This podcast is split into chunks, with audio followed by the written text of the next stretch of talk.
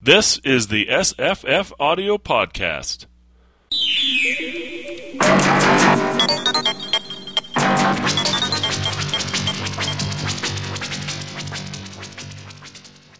Hi, I'm Jesse. Hello, I'm Julie from A Good Story is Hard to Find and Forgotten Classics podcast. And we're going to talk about Northanger Abbey, or as I like to call it, Northanger Abbey. um, although that's probably that not how from? Jane pronounced it. I don't know. Oh. It's just uh, because it's North Anger. Oh, It's, Sorry, I I'm- say North Hanger, I guess I'm mostly. very slow. Sorry. North Anger. Yes. Um, it, it it it seems like it's got that brooding, angry castle in uh, near Bath, I guess. Until you see it. Yeah, and then it it it, it, it this is a comedy. This I think. book is so funny.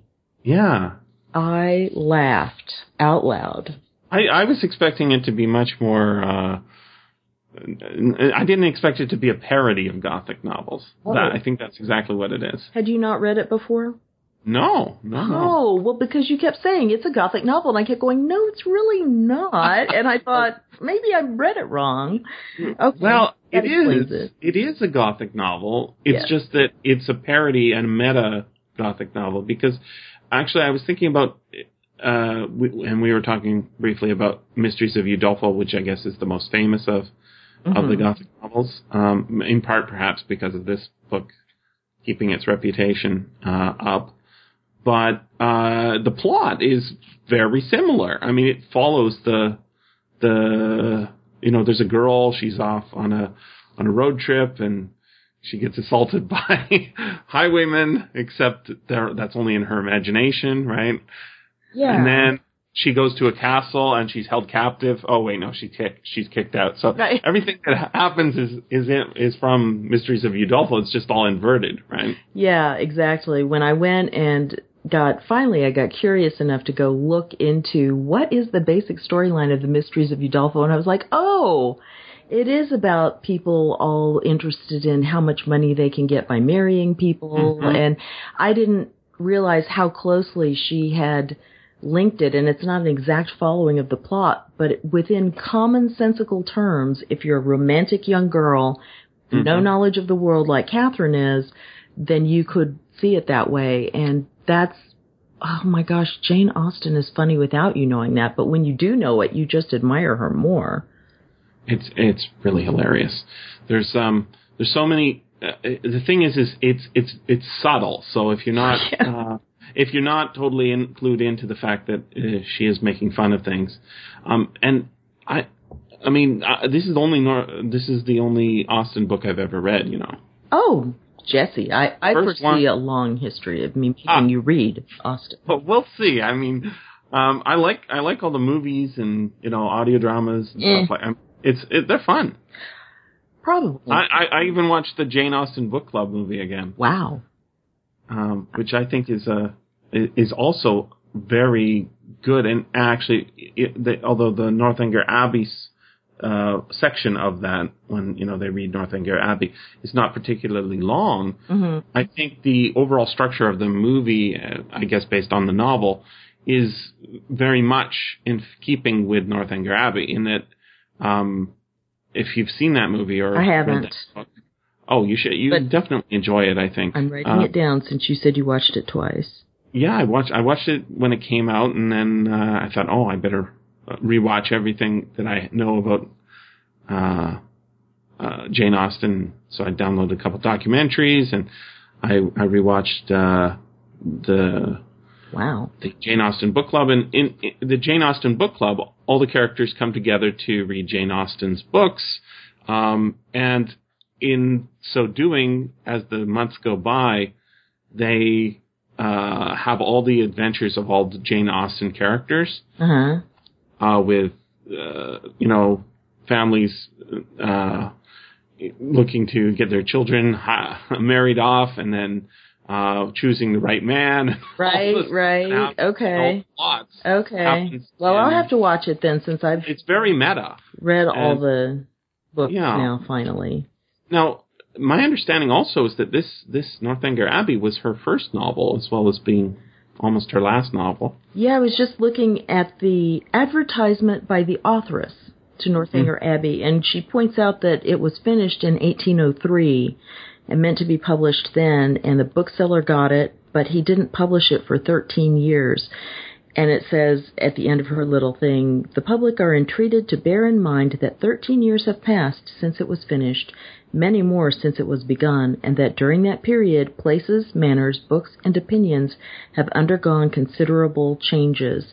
And something I do remember reading is that she was deliberately making fun of the mysteries of Udolpho, Although, as somebody else I read pointed out, she couldn't have been so conversant with it if she hadn't loved books like that in the first place. Oh yeah, no. So you know I she read them herself, like Catherine did, with great yeah. enjoyment. But um, but evidently, by the time the book came out, fashions had changed. So you had like um, I'm trying to remember if it was Mary Shelley, but you had a different kind of a gothic novel, and so she was kind of worried that you weren't going to connect it properly. Well, there's also the there's also the not you know book fashions, but actual clothing fashions. Mhm. That's kind of what this book is about at first as well, because of um, Mrs. Allen. Uh, Allen, yeah, she's she's obsessed with that, as is uh, Mr. Tilney. Is Mr. Um, T- oh, the the father, you mean? The son. Oh, do you think so? I didn't. Oh I didn't yes, pick up on remember he, he he says he said that's how that when they meet him, um, they say it's Tilney, right? Where he says, um, I know exactly how much these things cost because I buy it. Oh, maybe that's I not thought Tilney. that was John. That's uh Thorpe. Yes, the really Thorpe. I'm- the huge jerk. So John John Thorpe is very much uh in the know about how much dresses cost. because he's he is super shallow, and so is Uh, Mrs. Allen. But He just cares, he cares about the price of everything. I think. yeah, well, yeah, He and goes on on about his cost of uh, his his horse and buggy.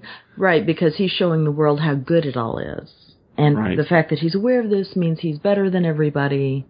Oh well, no one has a horse that can go as far as mine in in as short a time, and that kind of thing. He's Yeah. such a He doesn't braggart. stop talking. Yeah, Mr. Tilney only goes afoul in one spot that I could think of, and that's when he's teaching uh, Catherine about drawing and perspective so much that when she comes up and sees Bath before her, she declares it's it would be a terrible sketch, and everyone applauds Ah. because she's she understands. so because she's she's into landscapes Right. now. Yeah, well, I I think you know she, that's just Jane Austen um, oh, yeah. making fun of the characters as they as they happen. Yeah, um, I'm also influenced somewhat by this book I read called A Jane Austen Education. hmm How six novels taught me about love, friendship, and the things that really matter. And it's a combination memoir of this author as a young man kind of learning how to, how to not think what everybody else thinks, how to think for himself, how to evaluate relationships, all these things. And as he's going through these things in his life, he's encountering Jane Austen through a master's course, through these various things. And so he's kind of summing them up in ways that are different than I would usually think about, say, Emma or Northanger Abbey. Mm-hmm. And one of the things he saw in Northanger Abbey was it's about how to learn or how not to learn, how to take how that a lot of times when you come into situations you have all your preconceptions set up, which is what Catherine does because she's read all these gothic novels, so she's applying that to everything. And she believes whatever Isabella tells her and she believes what John tells her until she learns how to evaluate it. narrator. Yeah. Yeah, how to evaluate it and kind of think for herself more and and trust what she's feeling because how does that apply to this situation? So, um, and that was one of the things he talked about is, uh, that was one of Jane Austen's best examples of don't just believe whatever everybody teaches you, hmm you know? Yeah. Uh, it seems to be like I mean, there it's dealing with relatively harsh themes. You know, like it's like you've got to find a husband. You've got to find. Uh, there's a lot of desperate characters. Mhm. Uh, even you know the the male uh, rogues as they're Yeah. just as much victims of their own uh, desire to get money as as the as the women are to get you know suitable husbands who they can love with. you know, uh, it's just that the way Austen seems to deal with it, she's she's she treats it with a, a light touch, even though Right. it's pretty serious. To- I mean, it's the most serious topic in their lives, it seems.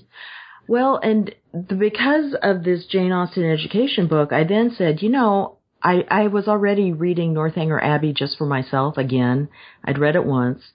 And then I had read Pride and Prejudice several times when I was young, but I'd never read any of Jane Austen's other books. So I went, well, okay. So I went ahead and read all of them. I kind of had a marathon Jane Austen session. And she treats everything pretty lightly in terms of it's all within conversations in social settings. And if you're just reading them for an adventurous story, you're going to miss a lot. But if you just kind of slow down and just let it kind of wash over you, it's amazing what she packs very delicately into these books. They are hmm. astounding. Yeah, there's not much. There's not much in the way of telling you what to think. It's all about letting you think Yeah. up what's going on in this in the plot. You you aren't told, you know, somebody is a rogue. You are, sh- I mean, you are, but those are often unreliable words, right? You have to see what they do over time in the plot. Yeah, she never calls John a rogue, but you see by his very actions when he has the audacity to go and say, "Well, I went and arranged it. I told them you couldn't come," mm-hmm. and I was, oh, I was outraged on Catherine's behalf. I mean, you get sucked into it, or I did. Yeah, I, I mean, Maybe you The didn't. thing is, is no, no. I think that that's right. It's just that it's like in some situations you can see uh, another young woman going along with that Mhm. just because it's easier to go along, right? But that's where her, you know, she's she's actually getting herself into trouble because, in the one hand, uh, she could just let somebody, you know, uh, the the women here are they're supposed to be passive, right? Mm-hmm.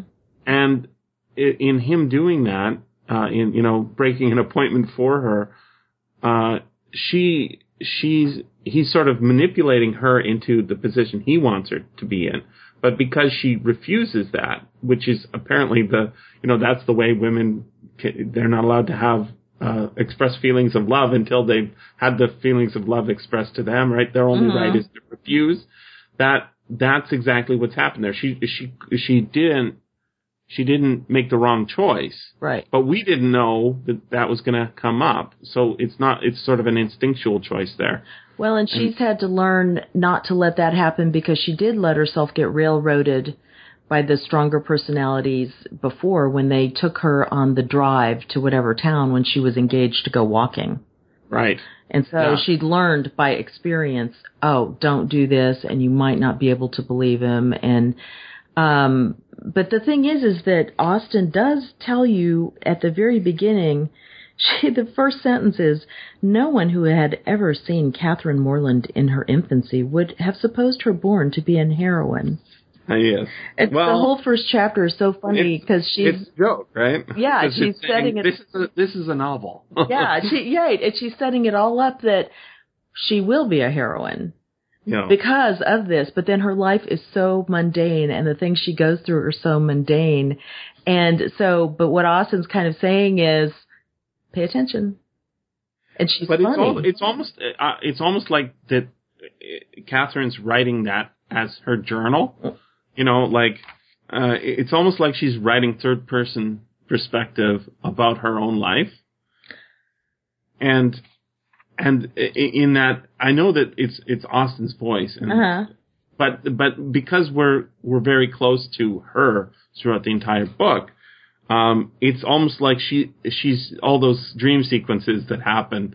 You know, it's almost like they are, and her own actions. You know, in the castle, uh, it's almost like she's she's living this life as a as a gothic romance heroine, um, and and this book is her journal of that experience. I guess you could see it that way. I didn't really think of it. I just could see the, because I just figured she was pretty clueless until she got to Bath, and didn't Isabella And she's writing introduce it her from to? the perspective. yeah, exactly. But I mean, some of the things that, um, if anybody's listening who hasn't read this, and I guess they would be completely clueless because we've been just talking about plot anyway. But the things, the first chapters, the things that make you just laugh is when, like, when Catherine gets the chance to go to Bath with the Allens, this is the big adventure, and she's mm-hmm. never been outside of her little country town, and then it says, well, you know, Mrs. Morland would naturally be supposed to be very worried.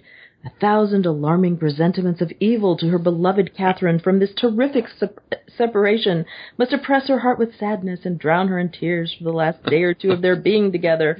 And advice of the most important and applicable nature must of course flow from her wise lips. And then, you know, basically what she says is, I please be sure you wrap up warm around the throat when you come from the rooms at night and keep an account of the money you spend. Here's a book for it. you know, no one's romantic. They're all very practical. And no, it's always being subverted. Right? Yeah. And Yeah. instead of having a hundred pounds, uh, she's given ten, ten pounds. Yeah. Everything is, is, is much less full of, but uh, what's interesting, I mean, I, I like, I, I have not read all the other, not Aus- other five Austen novels. However, um, I know their plots. Uh-huh. You know, I've seen Persuasion, I've Right. seen Sense and Sensibility, and, and, and so I, I know what the stories are about hmm and Emma and all that stuff, right?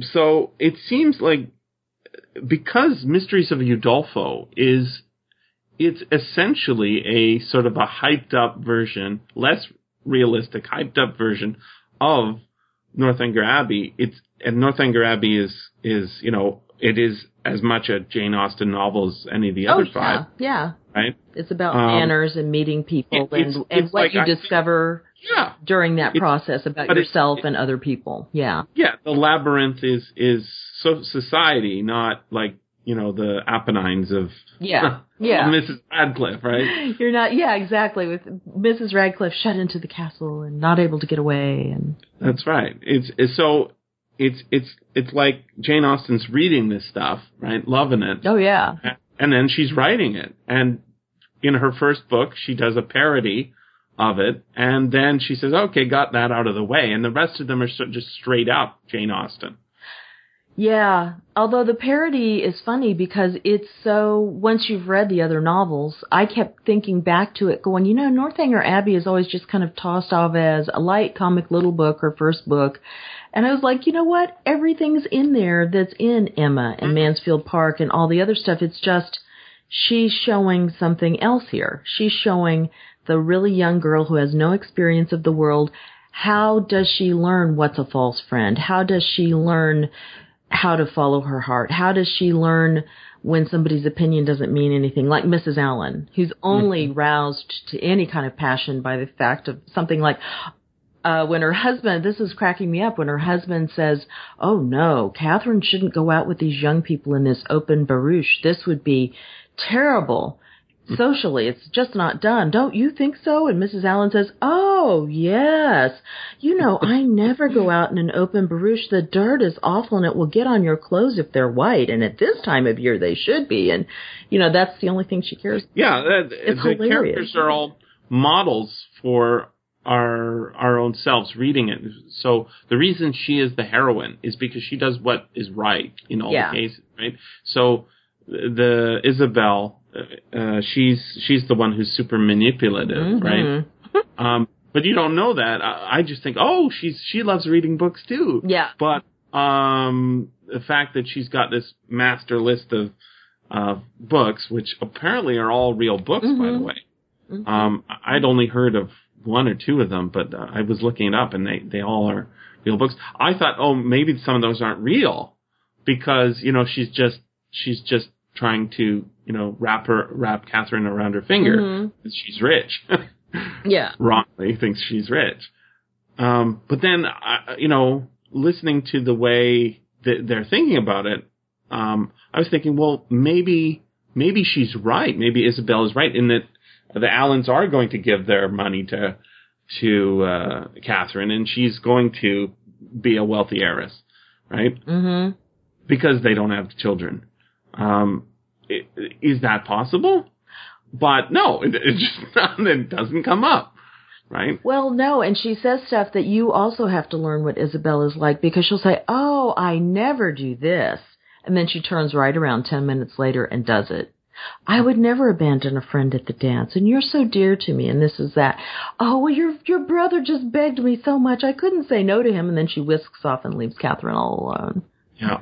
Or um, there's nothing I wouldn't do for somebody who isn't my friend, which is often quoted. I had always seen it just with Jane Austen on it, and I thought it was sincere until you read it in place in the book, which is Isabella Yeah. Isabel saying that. And of course, there's all kinds of things she wouldn't do, she would do to somebody who she calls a friend because she's very manipulative, as you say. Yeah, She and her brother it- both. She is. She's super, uh, but uh, the opposite is is Mrs. Allen, right? Right. Who's you know seems like a perfectly nice person, but that's because she she just conforms to what everybody else is like, right? Yeah. Uh, whereas Isabella is is um, is trying to make other people uh, fit her. And that's what makes the Tilney so interesting, and you can see why she's interested in Mr. Tilney. Well, first of all, he's the first young gentleman who's paid attention to her, but also because when he has conversation, it's not telling her stuff. It's not telling her what to think. It's not telling her what to do. And I don't think she's actively considering that or comparing it, but he's saying, Oh, I think marriage is like a dance. Don't you? Mhm. And she's like, What? And so they kind of just have an open ended conversation where she's invited to think about this, which is more like you and me talking about, Mhm. oh, we both like this book, let's talk about it than, say, John Thorpe, who is like, well, this horse is like this and you don't understand that, or Isabel, who's, here's how you should, you know, here's how I think. So therefore, He, he's not even talking about things that she's interested in, No. right? She's just talking about what he's interested in. Not, not. He doesn't even care if she wants to go on a ride or not, right? right. We're going on a ride. yes, I've canceled your other appointments. Thanks. Yeah. And then when she doesn't want to, they all make her into a villain. That's right. And most like like I'm thinking is like it's there's it's you're in society there, right? You're one of the the lines that comes up right at the beginning is you know I wish we knew someone here, right? Mhm. So they're desperate to they're desperate to be introduced to people. They're desperate Yeah. to get splash in society. So when somebody you know you've got a contact and they could go out and introduce you to other people and they seem friendly enough, right? Yeah. um, you should conform to what they want a little bit, right? Well, and, And she of course, it's that's the trap. right. Well, also she's 15. She you don't get the feeling in this little village that there was any other girl her age really. So she's only had her family and the Allens and whoever else is around. So she it's kind of a heady experience also. Here are these people who seem very assured and they're taking you up and you're like, "Oh, this is fantastic." Why wouldn't I believe them? I mean, it's very true to human nature. I, I, there's a again from the first chapter, I think it is the that gr- the narrator is so arch and Yes. hilarious. Says she says something like, um, "If in a family of ten children, if there was hands and legs and heads to go around the, in Right. the proper number, you you must say it's a good family." Right. Right. And uh, you know that play that plays down the road too, right? When we do meet the Tilneys, um, that all the all three children uh, have the right number of heads and arms and legs, but they're not all equal in their uh, niceness and and they're not all good. You know, the father's kind of a jerk, uh, if not. Uh, you know, he he went down the evil path, right? right? And then when um, uh, their oldest brother, whose name I can't remember, is Catherine. flirting with Isabel, and Catherine seems very upset about it, and she's like, "Well, you must talk to him and tell him about it." And the brother and sister both know. They know exactly what he's like and exactly what will happen, and they're right in their predictions. They're like, "No, I'm not going to do that. It's not going to make a bit of difference." Frederick is Frederick, yes, Yeah. So it, it, they do, and and when when it comes to the you know the ending of the book, we've got uh, you know the guy riding up on his horse, uh, saying, "Yeah, I've broken with my father, and uh, Mhm. will you marry me?" Um, just like a, And- a gothic novel. Yeah, it, it is. It, it is exactly like what's going on in the Gothic novel because it, I, I having uh, listened to the audio drama of uh, Oh, Mr. yeah. Udolpho, um, you know, all the things that happen in Northanger Abbey are paralleled in Mhm. Mr. Udolpho, or vice versa, I guess. hmm Um, at the end, you know, they ride off into away from the castle in hopes of, you know, having a nice marriage. Um, but oh, there's still bandits on the road, possibly. yeah, well, that's true. we don't get the sense that you know she's been disabused of her love of fiction. She's just uh, maybe she's not, and that's one of the things that happens in the Jane Austen book club as well. And I like that quite a lot. Is uh, is that you know they're going to read Jane Austen again at the end of the movie, hmm but they're also going to read other things, right? They're not Yeah. just going to read the one thing. So one of the things that comes up is one of the characters is uh, the one who's actually tasked with leading uh, the Jane uh, the Northanger Abbey hmm um, section of the club. Sh- He he's a big science fiction fan, and he says, you know, we should you should really try Ursula Le Guin. You'll like her. yeah. The other character's like, yeah, yeah, that's nice, but I want you to marry this other person. yeah. and then you know she has her revelation and she's she's realizes what a wonderful person they are he is. And that you know it's, it's very Jane Austen ending. And it gives that um, sense that you know you can if you're in the Jane Austen fan club you can read other books. Hmm um, and and I think I mean it's it's uh, Jane Austen saying look my book here Northanger Abbey it's it's not exactly what uh, Mrs. Radcliffe's books are all about Yeah.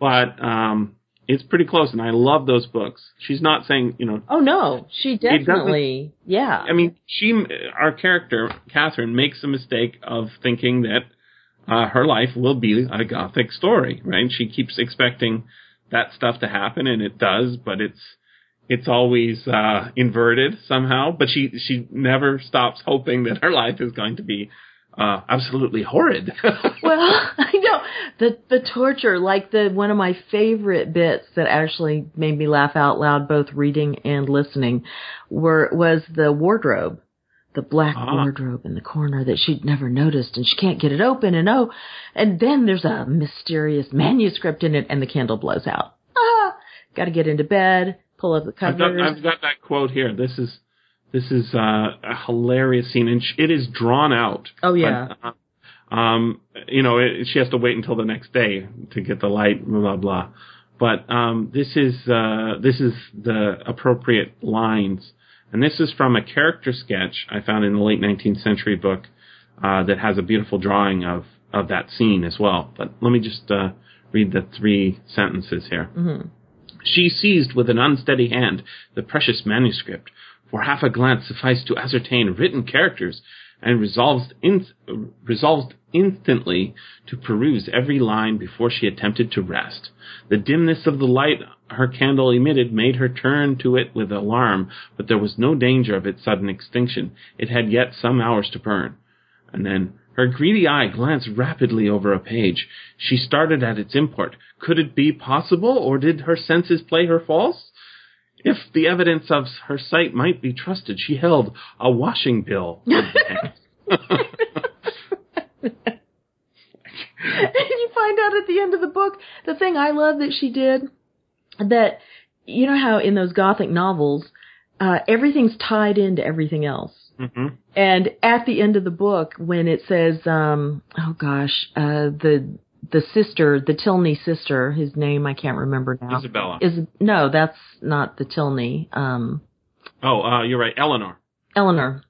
Eleanor. she's she suddenly she's wrapping it up, everything up very quickly at the end, and she goes, and luckily the general gave in because Eleanor had married this rich, very rich young fellow, who, um, as it turns out, when he stayed in that room, it was his servant who carelessly left that washing bill there. And I was like, oh my gosh, this is perfect. She explains everything. In fact, um, I think some of the reviews, uh, complaints about this book, Mm-hmm. um, say that the ending is rushed.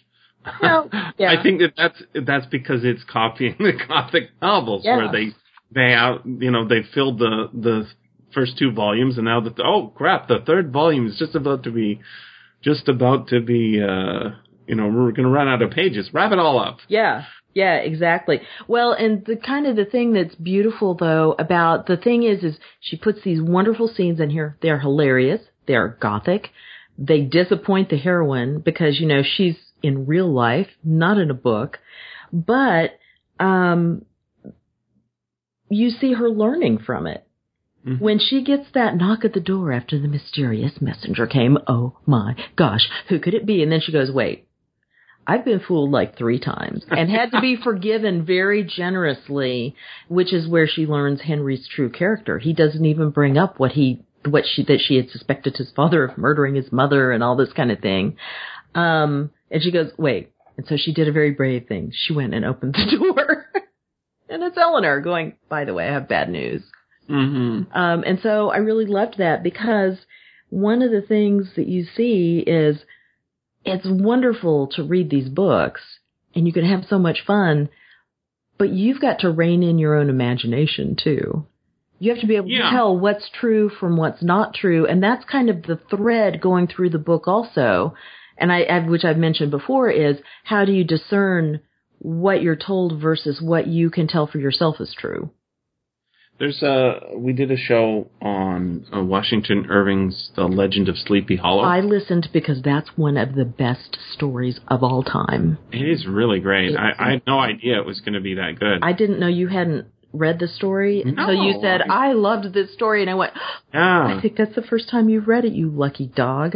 Yeah. Well, I, I, I I, sort of, yeah, I, I mean, there's a lot of stuff I haven't read that I want to read, and that that was, was such a great story. I mean, I know, I, I knew the plot. Right. Uh, you know, I'd seen the kids version and the Disney version. I probably read the kids version is, a, you know, translated, but it's not a kid's book. No. Right.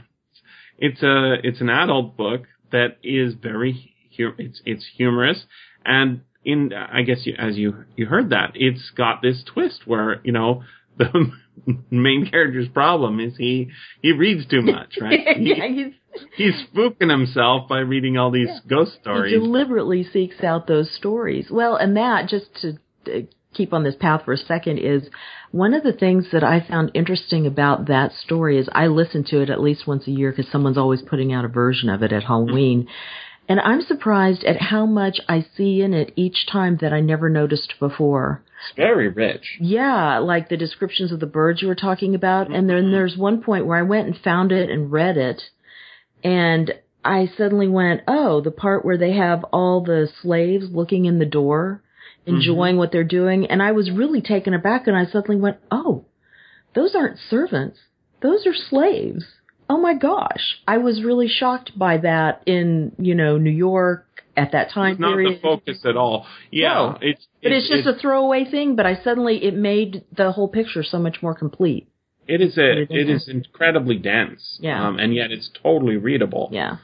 Um, this doesn't feel that dense. It, No. it, I think that it, it's it's it's mostly dialogue sort of driven. Mm, The, when the narrator steps in, she she says she's giving facts and making comments, hmm and so we we are doing a lot of the coloring of what's Oh, going yeah. on.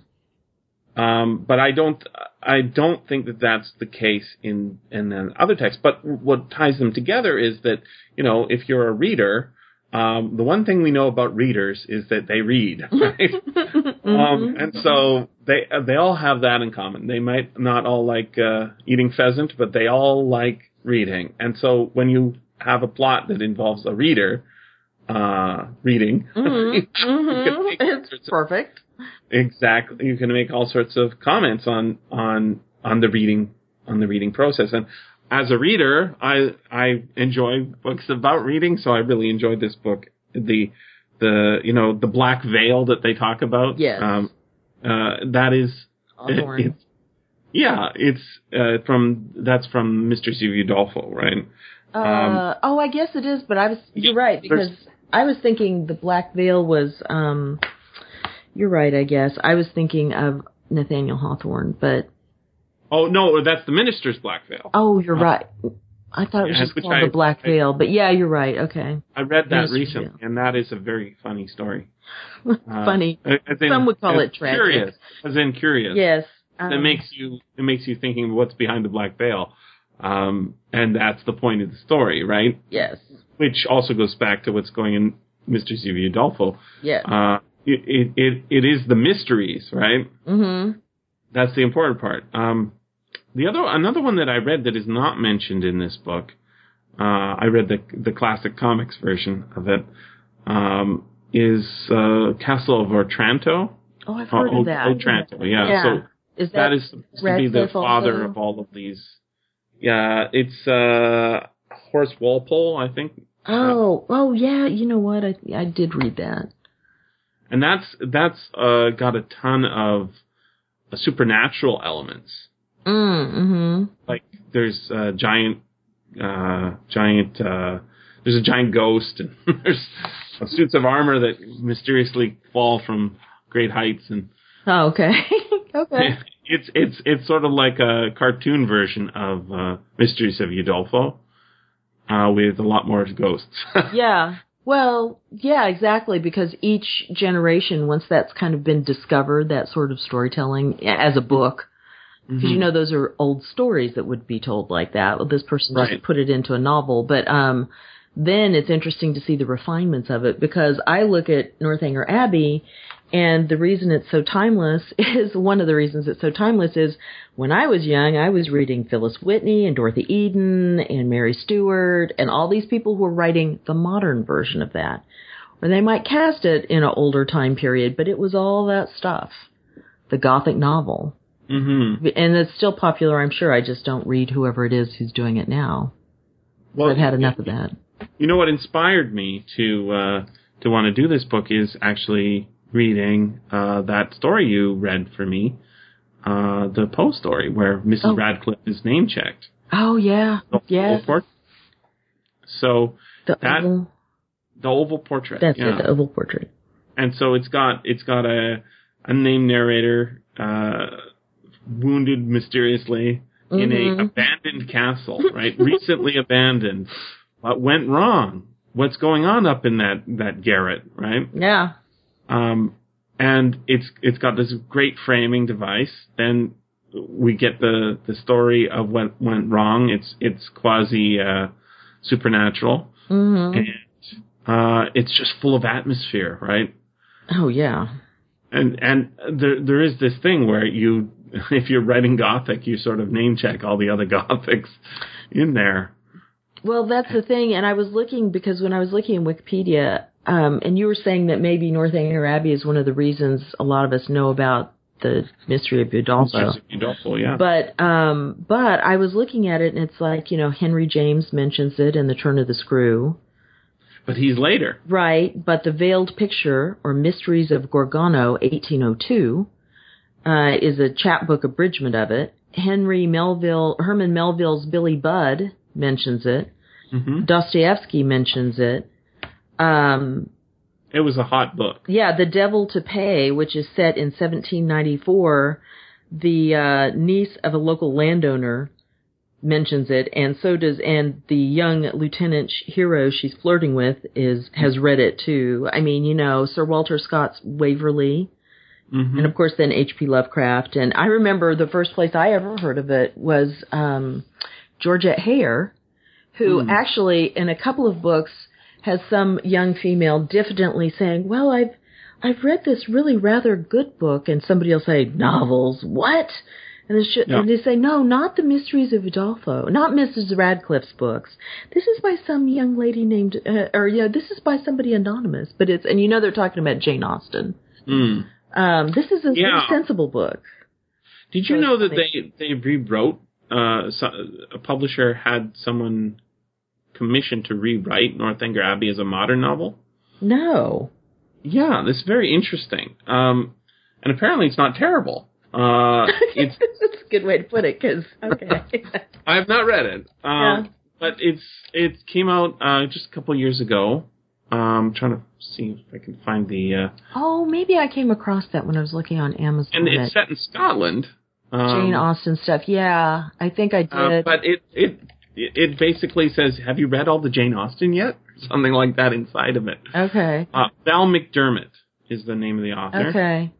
um, and it's a YA novel. which I thought was interesting as well because uh, technically, I guess Northanger Abbey is a YA, right? Yeah, you got to get Huh. the kids to read it. But although, um, what's kind of interesting is I was at a big family gathering uh, of my husband's side of the family last night and ran into his niece who is oh gosh what is she 10 12 13, she must be 12 or 13 but she and i the minute we see each other we always get together and it's like if you and i met at a party we just furiously talk about books as fast as we can Mhm. and um she had just read Fahrenheit 451 for class and I immediately was like, "Oh my gosh, here's the other books of his you have to read. Don't just take what the class said. Find his other good stuff." And um but then she was saying, "Oh, well I just checked out for myself all the short stories of Edgar Allan Poe." Oh, nice. And I said, in that case, if you want to read a funny book about that stuff, you need to read Northanger Abbey. And she said, well, I had Pride and Prejudice on a list to read because it's mentioned in a YA book and I wanted to know. So the YA books like that serve as a feeder. I I think that that's exactly right. And and the thing is, is the character Catherine Morland, she's reading this stuff as you know. You're saying she's 15. Yeah. That's right. she's 15 year old reading uh, these what are essentially uh, trashy Oh yeah. novels. Um, but everybody's reading them, right? Oh yeah, well, and the author. Oh yeah, because Mr. Tilney has read them, and you know they're they're the very bestseller list of their day. But in there somewhere, the author has this impassioned defense of the novel. Don't tell me I'm only reading a novel. Novels are very important, and although a lot of the time you can tell she's speaking tongue in cheek, you kind of feel like she's she means it. She's like, I'm making fun it's of this, but I am not kidding. Novels It's- matter Absolutely. And both. um I loved it and I didn't mark Not that part but it's it, she kind of just steps way out and says let's just get this straight right now novels are great but you It's can't but the point she's making of course is you can't live your life as if it's in a novel um You know, um, there's two movie adaptations that I've seen uh, of this. One uh, came out in the 80s and was it it's there's a lot of plot they need to do, so it didn't do a lot for me. And then there was one that came out I think 2007 uh, that was an ITV production. That was a little better. Uh, but both of them they visualize the the uh, the daydreams or the dreams oh yeah and um, I like that, but I also don't like it. And then the other thing is that happens is because uh, I guess because the time the book was published, as opposed to the time the book was uh, set. I guess it's like set in 1798 or so, right? yeah yeah and it's published in 1818, oh well, December 1817 or whatever it is. Um, it's it's got the movie version has the they've you know added things to the plot sort of shorthand. oh Like Byron, they mentioned Byron, uh, eh. which which is not wholly off topic, but the way that they shorthand things just seems a little bit. Um, well it's kind of unnecessary too in a Jane Austen Yeah, and it's a little too meta away from the books, but I guess if you're doing, fi- you know, a film version, Well, you, and film is, you know, you have to give film a certain amount of license because they've got a short time and they're, you know, a different, it's a different storytelling medium.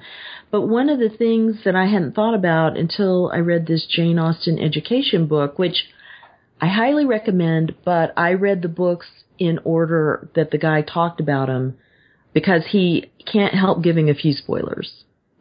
Um, so I'll just say that. But, uh, he points out, and I hadn't thought about this, you know, she's there during the time of Waterloo.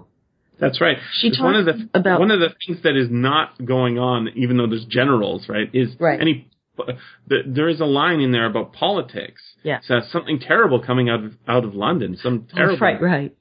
and they think, oh, it's it's it's like, oh, maybe it's the American Revolution. Yeah, and they, but they never say, no, it's a book.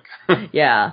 Well, With two two tombstones and a lantern on the frontispiece. oh, we must all read it right now. yes, sounds great. Yeah, the latest zombie novel, essentially. That's right. you know but um but it's the thing of all her books have soldiers in them. All her books have, um, to some degree, people are coming or going from assignments, but they never ever talk about those politics. They never ever worry about anything like or mention Lord Byron or they're worried about their clothing and things, but Mm. it's all in context of the people in the village or this person just came from London. It's very domestic in that sense. And that's also kind of what makes it a little timeless because Absolutely. she focuses so much on the people. And that's why um i i was so lucky i got to meet jenny colvin you know?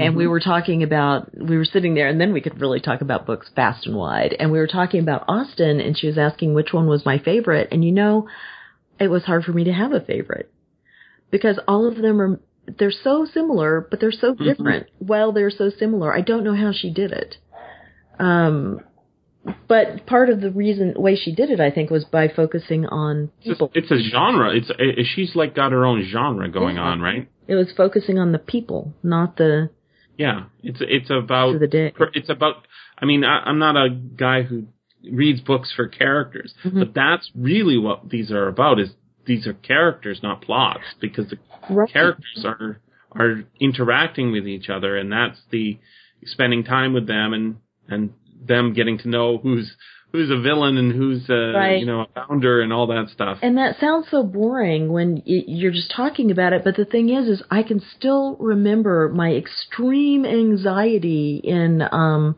Persuasion when, and it's all over who's sitting down at the piano. Mhm. You know, this one person sitting at the piano and another person comes up and he was going to sit down. And He goes, "Oh, you're here," and she goes, "Oh no, no, you sit." He's like, "Oh no, I wouldn't dare." And you're like, "No, come back. She really does love you." Oh, oh, you know, and it sounds stupid, but you get caught up in these people because these are the things that make up life that we understand also, and they matter. And she somehow turns these small things of etiquette or you know, finding bills in wardrobes and later answering the door mm-hmm. into something that you just whip through those books to see what's going to happen, or I did. It was Yeah. You know, uh, one of the, one of the documentaries I watched uh, was called "The Lovers of Jane Austen," and it's uh, it's, it's kind of uh, uh, about the fans of Jane Austen. And there was they showed a convention in Texas actually, where there was a whole bunch of uh, fans of Jane Austen, and and it was it reminded me of you know seeing one of those conventions where it's Star Trek and there's all these Klingons walking around. And there's lots of Captain Kirks. It's the same story, right? There's all these people dressed up in the Georgian uh, Yeah. costumes and uh, mostly women, you know, Of just course, like having yeah. tea. Yeah, but that's not the only people they talk to. They talk to a bunch of other people, including some historians, Oh, and they were saying that during World War One, uh, Jane Austen got a huge boost. And the reason was, you know, the, there's a whole bunch of guys sitting in trenches yeah. um, they they all they want is cigarettes and something to read. Mhm. And more can we have what do we need? More cigarettes and more something to read because they're sitting there waiting to die, Mhm. get blown up, and there's not a lot of movement back and forth. But when they're when you're thinking about sitting there waiting to die, you might want to have something to read. And it's not about war Right. right? It's it's totally not about war. It's about sort of a complete airy distraction um, that is fascinating, its own world, and has nothing to do with the horrible circumstances which they find themselves in. Yeah. Yeah. But it's still something that's so involving mentally that you can Totally. lose yourself in it. A, it, it is exactly a go lose yourself book, right? Yeah. It, you become absorbed in the characters' lives. It's like you're uh, a confidant as you they walk down the Mhm.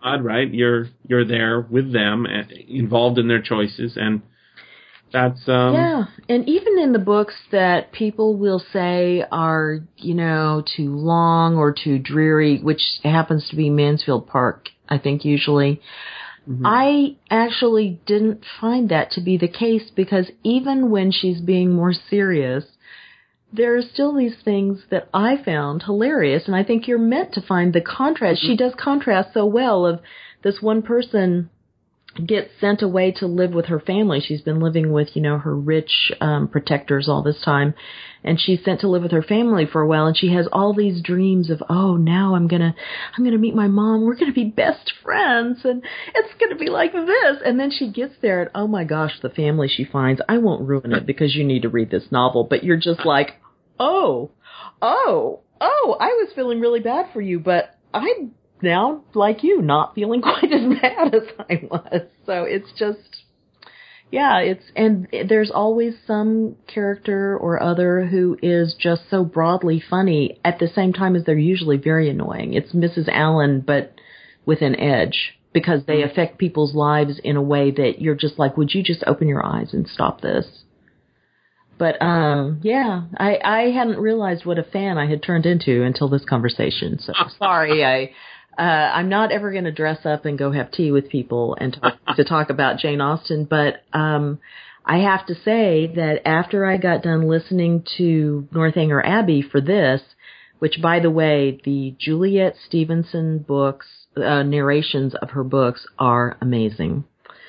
If anybody is uh, gets audible, you're saying how she really throws herself into the. yeah, she's an actual actress. I guess in Emma, the movie Emma, she played this broadly funny character, and I could see it. And I hadn't realized she's um, Keira Knightley's mother in Bend It Like Beckham.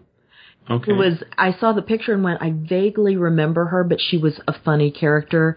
And she doesn't read these humorously, but what she does is she just is able to bring each one of them to life in such a realistic way. It's really wonderful. And uh anyway, so I was listening to it and I went, I have to have more. I, I need to listen to ooh, sense and sensibility. And then I went, Nope, not gonna cloud my mind before the conversation. But I was ready to listen to them all again and I just read all six of them not that long ago, a couple of months ago. wow. So, yeah, You are a fast reader. You're like Jenny. I am a fast reader. I've read like 170 books this year so far. Wow. That's impressive. Yeah. I, I doubt I've read that many short stories. well, I just, uh, I've always, in high school, they were doing this thing about, we'll teach you to read faster. So they test how fast you read. And I read about, normally about 650 words a minute. And I had about a 75% rate because I, turns out I, that's when I discovered I'm a natural skimmer. I'll stop Mm. and concentrate when it's really interesting me and the rest of the time I'm kind of skimming over it and getting the gist of it. And that's why I can reread and enjoy it every time because then I'm reading in more depth the stuff I didn't stop and read before. I'm And- much slower than that. I'm I'm a, a stumbler and a saver, and then I go rewind a little bit and say, "Oh, I'm going to read that again." I know. Well, and I think that's really a slow way. pace too. I think your way is better, but my way is just the way I naturally fall into. So then I have to make myself slow down. Like I'm reading So- the Pickwick Papers, and I'll go, "Ooh, it's a Christmas chapter," and then I'll Well, that I think I think is a little more. You, you can you can speed through that, right? Because it's some of it you kind of it's a lot less. Uh, it's it's more about the. It's almost you want to read it aloud. Um, uh, I, that's the other thing that um, I mean. One of the things that happens in this book is that uh, we're getting the sense that they're all reading these books solitarily, right? Mhm. Um, but my understanding of what's w- a little later in the 19th century, people were doing a lot more solitary reading. Mhm. Um, but my understanding is that at a little uh, around the time this book was written and earlier, um, that the majority, you know, so the mid 19th century, Yeah. people are on trains, right? On trains, you Oh. you can't uh, you can't be knitting uh, Yeah. as easily. You can't do a lot of the things you could do at home. Um, so that boosts reading, right? And but in the in the late uh, 18th century and into the early 19th century, people are not yet on trains. Uh, so the majority of reading takes place in sort of the drawing room Mhm. as as opposed to singing or Oh, piano playing yeah. or um, conversation or cards. It, it's uh, it's an Yeah. activity. They take turns reading aloud, and it's like that kind of activity. But I think this kind of, um, you know, sort of scandalous book, you know, Mhm. full of, full of all sorts of, oh my, did you read it?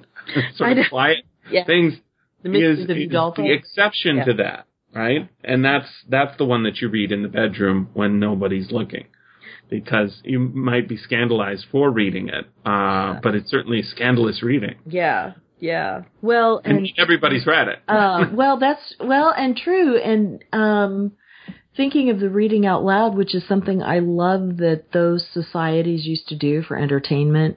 Mhm. I was again to the Pickwick Papers. I have got David Timson's narration, and he is amazing. If you come across any of his Dickens Mm, you know, I know him. Okay, well, I I didn't, um, but anyway, and I'm only I'm just interspersing it because I'm so caught up in this book that I'm just reading it as fast as I can because I'm loving it. So I'm only listening to him when I'm washing dishes. But I was listening and I was thinking, kind of feeling bad, like, oh, I guess I should be reading it to get the authentic experience, which I don't usually think that way. Okay, I don't worry about it. And then I went, oh my gosh, what am I saying? Dickens himself used to go on theater tours around the country doing dramatic readings of his own book. He basically invented the audiobook Yeah, yeah, exactly. because he was he was going around from town to town reading the same sections, right? Mhm.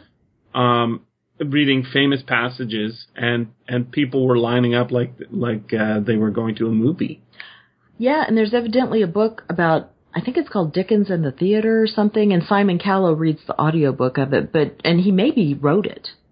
I'm not sure, but he um, is at, at least in the introduction that I downloaded from my Kindle sample was saying that he grew up with theater all around him, and so he was naturally kind of inclined to that. He loved to do amateur productions, and of course that's where he met the woman who made him throw over his wife and all this kind of stuff. But all those things kind of led to that natural theatrical way of thinking, and you could kind of see it coming out in his mm-hmm. writing also.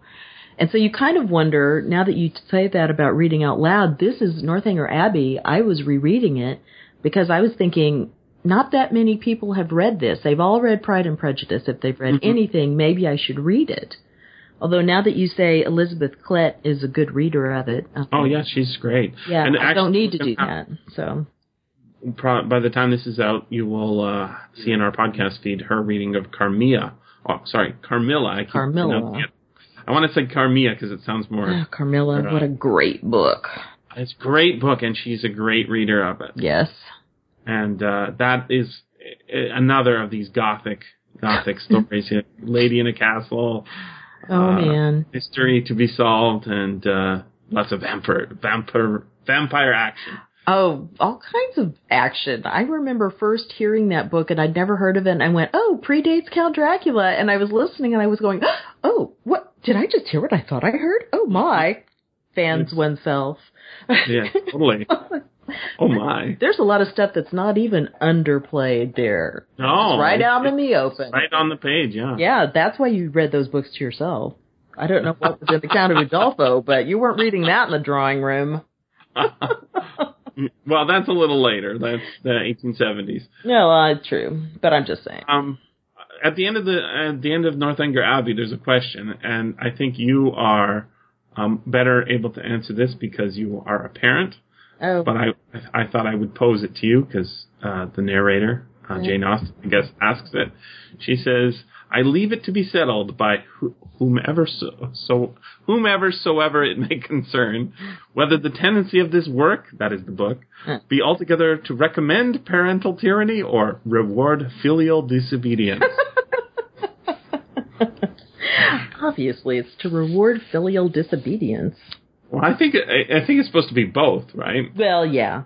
Um, because the Morlands, I thought this was really interesting, is this is again imposing the real world into the fairy tale gothic romance of she's gone into a decline. She actually goes into a decline uh, because she can't have Henry and she misses him so much. And Henry, you know, rejects his father and shows up.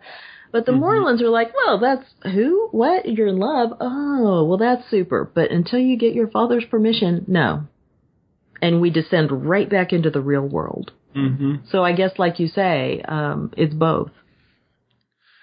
I mean, I, th- I I don't think that Jane Austen ever said one thing that had one one meaning only. You know, it's it's all uh, s- subtle, subtle, uh, smirking, um, n- no knowledgeable, uh, uh, knowledgeable wisdom. Mhm. It's, it's all, it's all, um, it's she's very, very, very smart, and I think that that's why. Yeah. When reading it, even though it is sort of straight up the same plot every time, Mhm. uh, because everybody's endowed with different problems. Uh, even if the, it's essentially the same problem, you got to get married. Um, it it feels like it's uh, it's fresh every time. Yeah, exactly. And so even when they've got, you know, the Morlands are about as nice as parents can be, but there are certain things you're not going to do. And one is Yeah. you're going to do what your father wants and you have to get his permission. There's a line right near the beginning. Yeah, uh, maybe we covered this already, where Yeah. the mom is is uh, she's she she uh, she didn't have any. Uh, yeah, her mother was a woman of. Uh, no, oh here it is. He had a constable and considerable independence besides two good livings, and he was not in the least addicted to locking up his daughters. And then Oh, right. and it goes, Her mother was a woman of useful plain sense, with a good temper, and what is more remarkable, with a good constitution. She's Yeah. not dying. She has Like, a family of 10 children and Yeah. and still perfectly healthy and able to teach them and everything else. The only problem she has is that she can't pay as much attention to the older girls as she'd like because she's so busy teaching and taking care of the younger kids. Mm. One of the things they show in that 2007 movie is when she comes back from the uh, from Northanger Abbey, Mhm. uh, and she's in that decline. Uh, the the rest of the kids who really we don't think about. I mean, there's a brother, I think, and the Yeah, sister. that's Sally, the sister. Right. Uh, but there's all these younger kids. Right. Um, they all want to know what went on at Northanger Abbey and what it's like and was there ghosts there and and uh, and it it visualized the scene a lot for me um, of her coming back and being in this sort of oh that dream's gone sort of state Oh yeah, surrounded by all the little kids and the Yeah. practicalities of life. out of yeah I mean the fact that they all have to be tucked in you know Yeah, yeah, and fed And and everything. when you're the when this you're the 16 year old or 15 year old daughter that's sort of your job Yeah, when when you're in town yeah. Well, yeah, when you're not off trying to get married, or of course that was just a trip, just to take a trip. But oh, sure, you want to take her? Great. I, uh, she's pretty got a pretty good head on her shoulders. Mhm. 15. Well, and you also realize how, um, you know, they have a couple of good livings or whatever, um, but it's as close to a middle class as you're going to get in that society, I guess, uh, upper middle class. Yeah. They don't have money; they're genteel, and uh, a lot of her characters are like that. I remember being really surprised in Pride and Prejudice, which I read last, and I didn't remember a lot of it. Um, you know, when one of them's going to walk because her sister's gotten sick while she's visiting somebody. She has to walk four miles. hmm No, she just pulls her skirts up because it was wet that day and goes on and does it.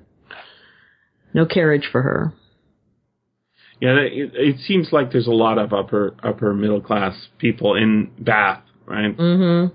Bustling going on there. Yeah.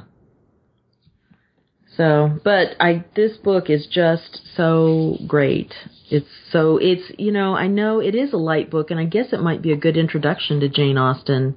It was great for me. Yeah, yeah, because it's funny and it's obviously funny. It's meant to be funny. It is. It's got a uh, a very arch sense of humor, and uh, the plot is it's it's like all the other ones, but it's got this added layer of meta meta going on. Mhm. It feels like it's sort of a, a young novel in that sense. Yeah. Well, yeah, and that's a little bit in the rushed ending and a little bit in some of the. I know. I, I like the rushed ending because it is just like one of those those books that Yeah. got all, wrap it all up, Yeah. right? A shot rang out and everybody fell dead. We're That's done. Right. That's it. I've it's told my story. Next book. This has been the SFF Audio Podcast. Please join us at www.sffaudio.com.